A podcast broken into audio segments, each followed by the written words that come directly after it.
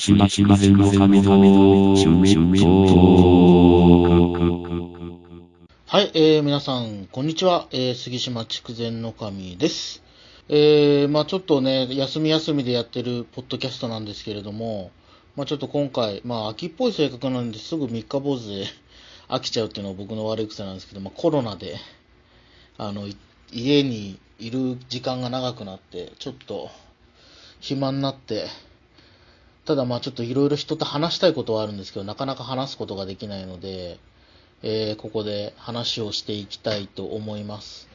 で、まあ今回何の話しようかなと思ったんですけど、まあ今回は、もともと僕はプロレスが好き、それもアメリカの WWE、まあ WWF だった時から好きっていうのが一つ、えー柱としてあるので、僕のあのアイデンティティというかキャラクターの。なので、まあ、今回は、えー4月にありました、レッスルマニア36。今回ですね、あのーレッスルマニア、えーオーランドだったのかな？もともとは。もともとレッスルマニア36は、えー、あ、フロリ、ん？違うな。あ、そう、フロリダ州タンパでやる予定だったんですけど、新型コロナウイルスの影響で無観無観客試合になったので、えー WWE があの持ってるパフォーマンスセンターっていうところに、で、えーやることになりました。で、WWE のパフォーマンスセンターは、まあ、要は WWE のトレーニング施設、まあ、道場を伝わられなんですけど、フロリフロリダ州オーランドにある、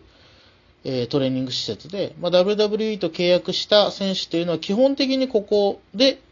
えートレーニングをすると。で、それから、こうデビューしていく。で、当然そこって本当青互いなんで、プロレスを一度もやったことがない土新人もいるし、あの、インディーとかで、インディーとかメキシコとかで活躍した選手っていうのも、基本的にはこの WWE のパフォーマンスセンターでトレーニングをしてから、あの、NXT なり、本体なりっていうところに行くっていうのが、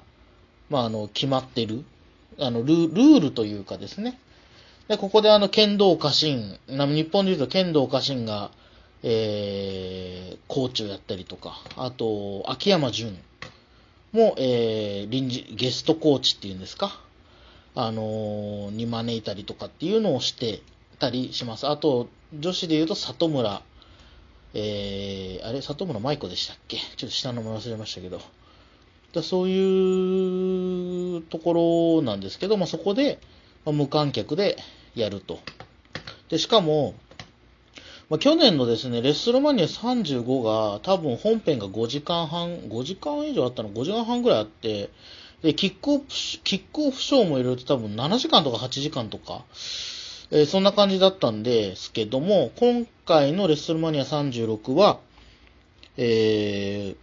2日間に分かれてました。2020年4月4日と5日。で、これタレ、えータイトルがですね、Too Big for One Night っていう、えータイトルに変更になりまして、要は一晩でやるには、あのーでかすぎるぜみたいな、あのー会議のタイトルになりまして、それで、え2日間にわたっての開催になりました。で、今回は、第1弾ということで、ワン、え1日目、えーワンデイというか、1日目の、えー話をしていきたいと思います。で、ちょっと僕、こ今回、キックオフショー見なかったんですよね。キックオフショーが一応ドリュー・グラック対セザーロっていう試合だったみたいなんですけど、まあ、これはあのー後々お話しするんですけど、インターコンチネンタル、ん？インターコンチネンタルタイトルの、まあ、前哨戦というか、これ今日、えーこの1日目の、まあ、ちょうど真ん中ぐらいの試合で、インターコンチネンタルチャンピオン、サミゼインがチャンピオンだったんですけど、これにダニエル・ブライアンが挑戦するっていうのがあって、で、サミゼインのセコンドに中村慎介と、えーセザーロがついてると。で、ダニエル・ブライアンの、えーセコンドに、えードル・グーラックがついてるっていうところで、そこでセザール対ドル・グーラックっていう試合が、まあ、プレショー、えキックオフショーの方であったと。で、ごめんなさい、これ僕見てないです。なんでちょっとコメントはできないです。一応セザーロが勝ったみたいですけど、で、今回第1試合として、まあ、えーレスルマニア、その Too, Too Big for One Night の、えー、1, 1日目の1試合目が WWE 女子タッグ、えー Women's Tag Team Championship ということで、えー歌舞伎ウォリアーズ、えーアスカとカイリ・セイン対アレクサ・ブリス、ニッキー・クロス、えーの試合だったんですね。で、まあ、あ、オープニング女子なんだ、オープニング女子のタイトルマッチなんだと思って、やっぱり、あれですね、あの試合に安定感があるというか、ただまあちょっと僕、最近、あの、WWE、ちょっと WWE ネットワーク終えてなくて、で、まだ無観客試合になったのを見てなかったんですよ。無観客試合になったのを見ないまま、レッスルマニアを見ちゃったんで、なんか無観客すげえ変だなって思いながら、あの、すごい違和感あると思いながら、あと選手のトークとか声出してるのとかが全部聞こえるんで、で、レフリーもすごい喋ってると思いながら、あの、見てたんですけど、やっぱり試合安定してるなって、この4人の試合安定してるなっていうのと、やっぱりその、カイリが、カイリセインがヒールなんですけど、めっ、めっちゃ可愛いんですよね。あの、なんだろうな。うん、ちょっと、表現があれんですけど、見、見た目、見た目も別に可愛くないわけじゃないですけど、見た目っていうか、な、なんだろうな、その、あり方がすでにキュートな感じが出まくってて、ヒールでも可愛いっていう、なんかわけわかんない状態になってて、ああ、可愛い、ヒール、帰り線がなんかやるために、ああ、可愛いと思いながら見てましたね。あとはそのニッキークロスが、あのーやっぱりニッキーもちょっと、ね、サイコパスみたいなキャラなんですけど、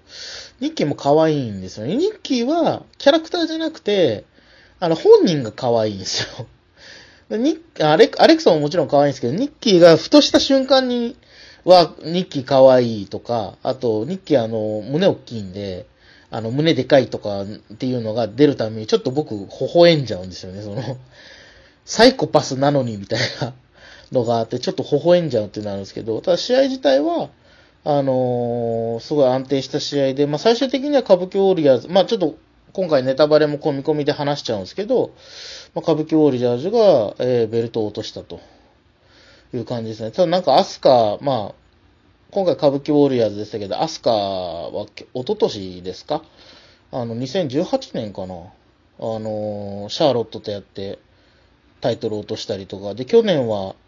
直前にタイトルを落として、えーメインが女子の、えー三つどもえっていうか、ロンダ・ラウジー、シャーロショーロット・フロア、ベッキー・リンチの試合になった時のその直前に、えーアスカがベルトを落とすって、ななんだろう、そのビッグマッチ、もしくはビッグマッチの直前にベルトを落とす専門の人みたいになってるのが、ちょっと僕の中で面白いですけど、ちょっとブロックレスナーみたいな扱いになってるなっていうアスカが思いますね。やっぱ女子の中でアスカはやっぱ抜けてるんで、実力が。あの、それは、あのーなんだろうな、NXT で再生できた時っていうのは、うん、ちょっと、なんだろうな、そのレスリングスキルとか、あと、そういうのはすごいいいんだけど、試合を見ると、うーんって感じだったんですけど、途中回戦、やっぱ、あのー NXT 女子です、あのー無敗記録やってる途中ぐらいから、なんだ、試合の、なんていうんですかね、その面白さというか、もう、あの、すごく上がって、あの、なん、なんていうのかな。すごくいいレスラーだし、スキルもあるし、見た目もいいし、みたいなんだけど、試合がつまんねえの、じゃなくなったんですよね。最初の頃のアスカの試合、僕そんなに面白くと思ってなくて、でも途中からすごい面白いようになって、で、やっぱ安定して面白いんですよね、アスカが絡む試合っていうのが。で、まあ、レスラーとしてのスキルも、うん、女子の中ではやっぱ頭、図抜けてちょっと出てる感じが、頭一個出てる感じがするので、だそういう意味では、そういう、そのブロックレスナーみたいな、あの、ポジションになってるんだろうな、と、勝手に思いながら見てました。で、この試合は面白かったですね。あの、全然、最初ちょっと違和感あったけど、あーって感じで、あのー見れました。で、え次の試合がですね、イライアス対キングコービンということで、うん、まあ、あの、うんっていう、ああ、こういう感じねっていう感じの、まあ普通、うん、なんだろうな。悪くはなかったんだけど、良くもなかったけど、まあこんな感じかなっていう感じでしたね。まあ2試合目だなっていうような感じの試合だったですね。あの、僕、正直2人に対してあんまり、なんだろう、思い入れがないので、こんな感想になっちゃうんですけど、まあ、イライアスが、僕の中ではイライアス、あ、ベイビーもできるなっていう、その、あの、もともとヒールでずっとやってて、最近になってベビーフェイスになったんですけど、あ、イライアスベビーフェイスもいい結構いいなっていう、その、オーディエンスがいる状態でも結構いいなっていう、まあ、今回いなかったですけど、いてもちょっと面白いかなっていうふうには思いながら見てました。ただちょっと入場曲がですね、あの、基本的に自分で演奏して出てくる感じなんで、試合に勝った後っていうのがちょっと、あの曲が、うーんっていうのが、もうちょっとそこなんとかなんねえかなと思いながら見てたですね。で、第えーその次はですね、ベッキー・リンチ対シェイナ・ベイズラーの WWE ロー、えーウィメンズタクティ、ウィメンズチャンピオンシップだったんですけど、やっぱシェイナいいっすね。あの、ベッキーは相変わらずベッキーだったんですけど、やっぱシェイナがいいっすね。あの、もうなんだろう、あの、見た目の凶悪な感じな、なんなんですかね、あの、可愛いって言葉が微塵も感じられない、あの、で、悪そうでもないんですよね。わ、悪いっていうか、な、なんだろうな。うん、あの、怖い、怖いと悪いとかミックスしてるような、な、なんだろう。なんすかね、その、リアルにこの人嫌いになる感じの、まあ、シェイナ本人がそういうわけじゃないんでしょうけど、なんだろう、リアルにこう、ヘイトを感じ感じがすごいいいなと思って、で、僕の中でちょっとふっと思ったのが、まあ、ちょっと違うんですけど、X パックが昔 WWE にいた時に、なぜかすげえ嫌われてたことがあって、僕別にそんなでもなかったんですけど、X パックめちゃくちゃ嫌われてて、なぜか。で、WWF 対 WCW、ECW アライアンスっていう構想の時があって、やっぱヒールが全部 WCW と ECW の、えーアライアンス側に回って、連合軍側に回って、WWF 側が、もうとにかくどの選手もどのスーパースターも全員ベビーになるっていう展開があったんですけど、あのなぜか X パックだけはずっとブーイングを受けるっていう謎の状況になってて、まあそれをちょっと彷彿させるものがあって、あ、シェイナのこのヘイトの買い方いいなだけど、シェイナはベビーできないんだろうなと思いながら見てました。まああの、ベッキーが勝って、あーっていう感じの、あーっていう感じの試合でした。まあまああの、ただシェイナすごい良かったですね。完全に、まあ、ベッキーを食ってたんじゃないかなと思います。僕はシェイナはダブ、あの、なんだろう。なんだっけ。えーっと、女子の何クラシックでしたっけ。あ、メイヤングクラシックか。メイヤングクラシックに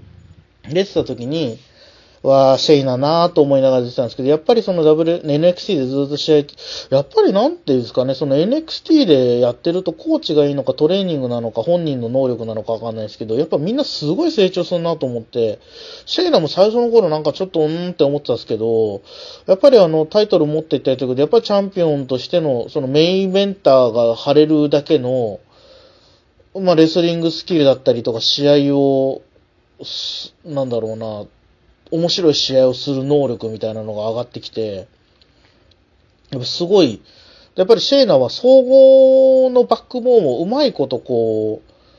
消化できてますよね、プロレスっていうものに対して。だから、その、総合のスキルの使い、試合の、プロレスの中での使い方が抜群にうまいなと思って、あのー見てます。ちょっと、一軍のタイトル普通に取ってほしいなと思って、まあ、今回ダメでしたけど、まあ、そのうち普通にチャンピオンになるんだろうなと思って見てました。えーその次は先ほどもちょっとお話ししたんですけど、インターコンチネタルチャンピオンシップでサミゼインとダニエル・ブライアン。まあ、ダニエル・ブライアンヒールになったりベビーになったりヒールになったりベビーになったり繰り返してるんですけど、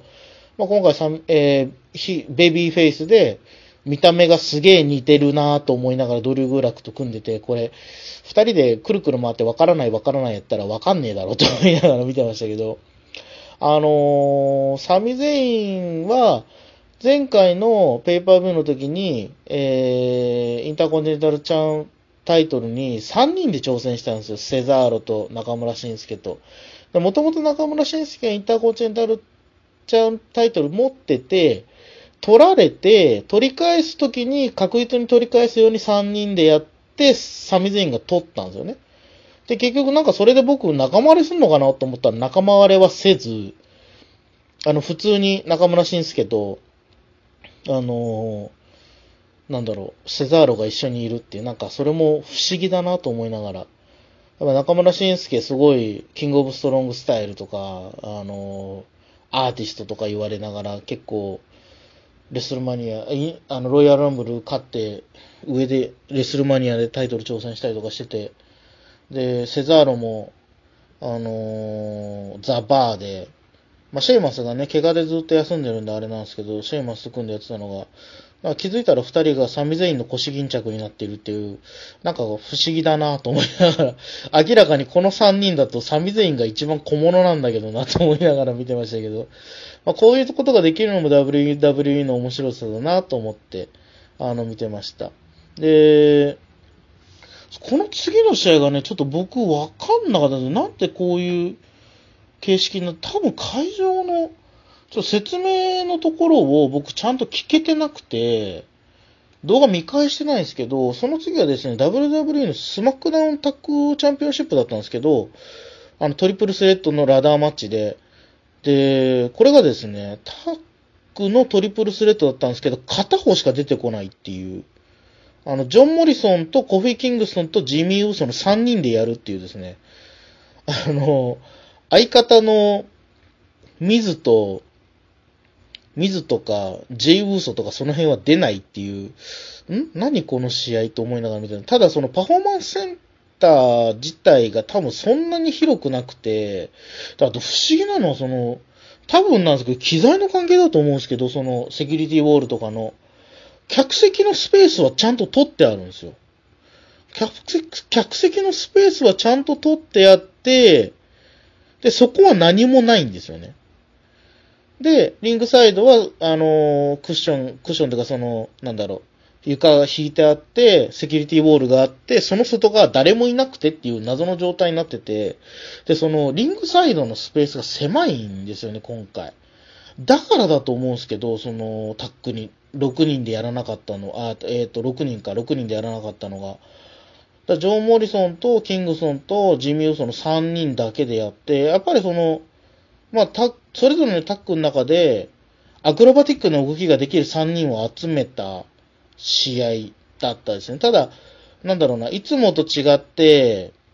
こう、テーブルを2段に並べて、こう、そこから、ラダーの上から突き落とされるとか、そういう展開はなくて、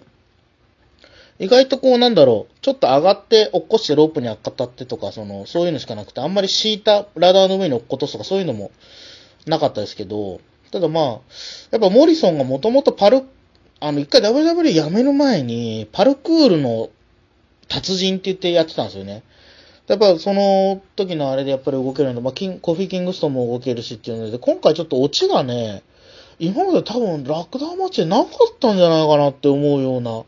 オチだったんですよ。まあ、勝ったのジョン・モリソンなんですけど、あ、こう、ん？こういうオチあんだと思って。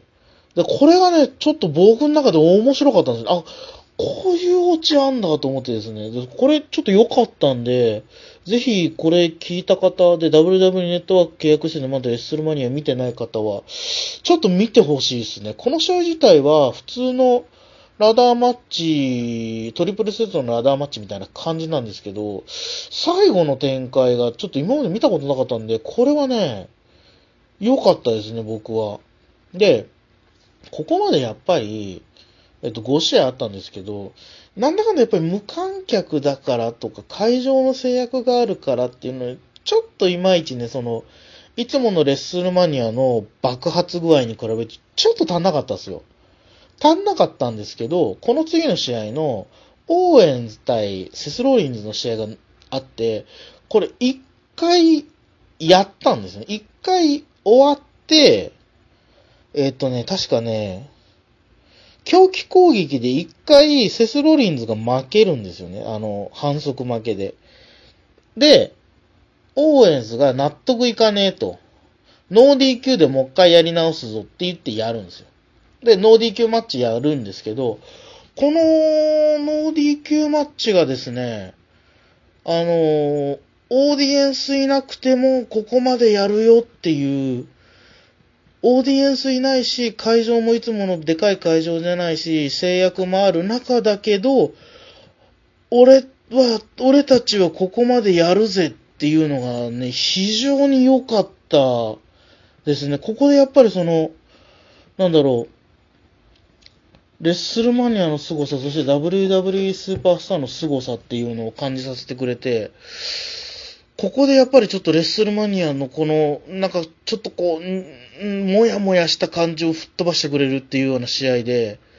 やっぱこの試合で、ツイッターとかでもやっぱりこの試合を絶賛してる人が多くて、やっぱりここがね、一個ちょっと、あのー天気だったなと思いますね。で、えっ、と、一応次セミファイナルで WW ユニバーサルチャンピオンシップで、ゴールドバーグに挑戦するのはもともとローマン・レインズだったんですけど、ローマン・レインズはあの白血病の、えっ、と、持病があって、ちょっと免疫力が弱いので、コロナウイルスに感染すると怖いからってことで、あの、出なかったんですよね。あの、欠場して、で、代わりにそのストローマンが大学で出たんですけど、まあ、あの、うん、なんだろう、うん、っていう感じです。あの、賛否両論のって言葉を使うときは大体 P が多い、非が多いみたいな。なんだろうな、そのゴールドバーグは勝とうが負けようが長い試合できないんだなっていうのを改めて、あのこれ、勝敗逆のやつを何年か前にブロックレスナーとやってたよね、みたいな 感じだったですね。まあそのゴールドバーグがこういう、あの、無観客でパフォーマンスセンターなのにちゃんと控え室から入ってくるっていうのはちょっと良かったですけど、まあそれだけでしたね。あの、で、ブランス、ブロンストローマンが勝って、チャンピオンになったんですけど、うーん、なんかなーっていう、ちょっと、まあお互いに立ってかわいそうだなと思いながら、でストローマンがタイトル取った後どうなのっていうのもちょっとね、あの、展開も見えないなっていう感じで終わっちゃいましたね。あの、ストローマンがベルト取ったんですけどね。ただまあ、これは、うん、まあ、要は最終的な、あのところの前での、えー、まあ、箸休めだったというのが、これメインがですね、えー AJ スタイルズ対ジ・アンダーテイカーのボーンヤードマッチということで、ボーンヤードマッチって要は、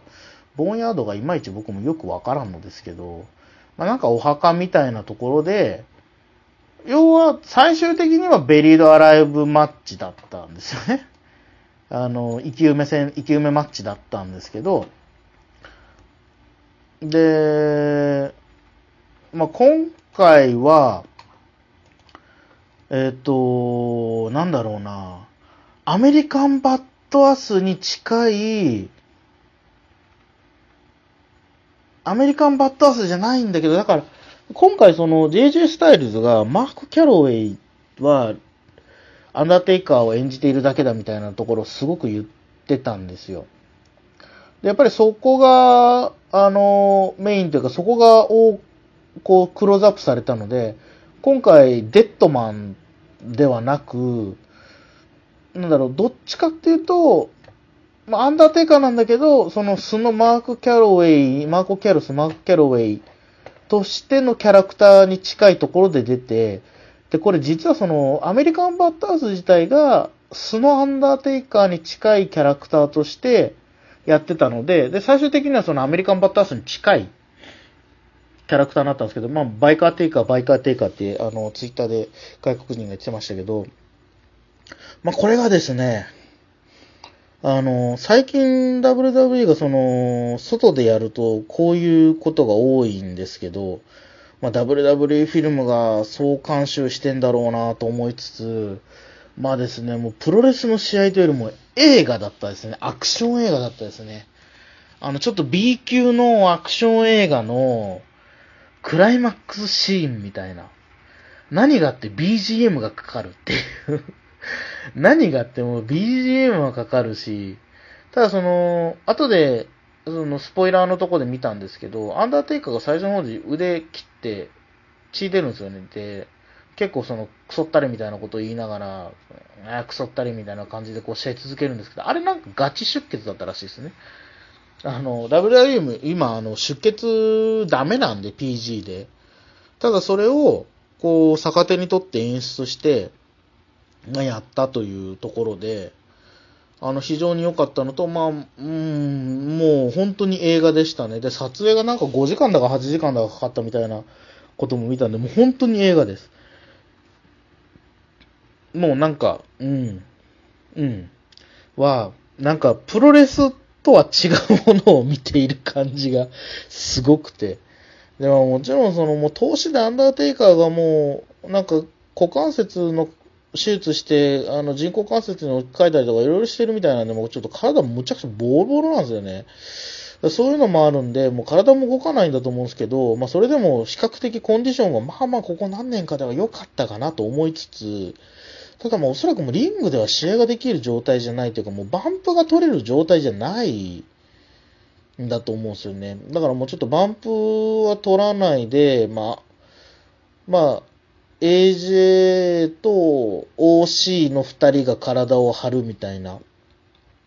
で、結構その映画的な演出がすごく多くて、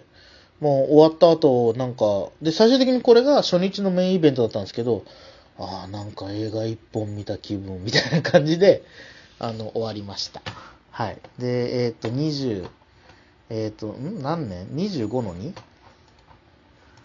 アンダーテイカーは最終的に、えっ、と、ストリークが、今回何になったんだ？多分ね、25の2になったんですよね。違ったかな ?25 勝2敗のはず。違ったっけ？多分ですね、多分25勝2敗だと思いますね。うん。で、えっ、と、AJ スタイルズさんは、えー、見事生き埋めになり、お亡くなりになりました。これどうすんだろうと思って。まあ、ケインとかの時も思ったんですけど、これ、アンダーテイカーが埋められなかった時どうすんのって毎回思うんですけど、うんで、AJ うい埋められたらどうすんだろうと思って、ちょっとあの、今後の展開を楽しみに、えーしております。はい。えー今回はですね、レッスルマニア36、えー、2 Big 4 One Night の初日、1日目についてお話をしていきました。今、WWE ネットワークは新型コロナウイルスの影響で、えー、もともとトライアルで入会すると1ヶ月無料なんですけど、多分今無料期間長くなってんのかな？かなんかやってるはずなので、あの、スマホ、タブレット、パソコンもしくはプレイステーション4とかで見れ、あと、多分あれかな？えっ、と、スイッチでも見れるのかな？なんで、えっ、と、プロレスに興味がある方いらっしゃればですね、これ WWE ネットワーク入ると、過去の WWE の試合っていうのはほぼレスルマニアも1回目から30、今回の36まで全部見れますし、他のペーパービューって言われるやつも全部見れますし、まあ、ローとかスマックダウンがちょっとね、2週間か3週間遅れの配信なんですけど、NXT とかそういうのも全部見れますし、あと、えっ、と、アメリカのインディー団体とかですね、インディーと昔のプロレスですね、AWA とか、あとまあ WCW、あと ECW はあんまり配信してないのかね、でも多分 ECW も配信してるはず。とか、えっ、と、例えば WW が昔提携してスモーキンマウンテンレスリングとかそういうのもあるんですけど、そういうところのも全部見れるんで、であと、オールドファンだとよ、えっ、とですね、フリッツ・フォン・エリックが、えー主催していたワールドクラス、ん？ワールドクラスチャンピオンシップレスリングかな ?WCCW? えっーとかも配信しているので、えっと、オールドなアメリカンプロレスも見れますし、その中でやっぱ日本人とかが出てる試合とかも当然ありますし、えーそうですね、そういうのもいろいろ見れるので、まあ、プロレスが好きでアメリカのプロレスそれなりに見ててっていう方で、えーまだ WW ネットワーク入ってない方は、今はあの無料期間もあります。し、無料期間多分延長してるはずなので、ちょっとごめんなさい、ちょっとこれは、あの皆さんでここで調べていただきたいんですけれども、あのまあ、入会して、えーぜひ、えー見てもらえれば面白いかなと思います。えーではですね、えー、ツイッターとか、えーやってますんで、えフォローとかそういうのをお願いします。えっ、と、この音声はですね、YouTube の方と、あと、ポッドキャストの方で配信をしていきます。で、ある程度週1か週2ぐらいで更新していきたいなと思ってはいるので、え気長に待ってお話聞いていただけると幸いです。えー感想等はですね、メール、ツイッター、その他もろもろでいただけますと、えー励みになりますので、ぜひよろしくお願いします。それでは、えー皆さんおやすみなさい。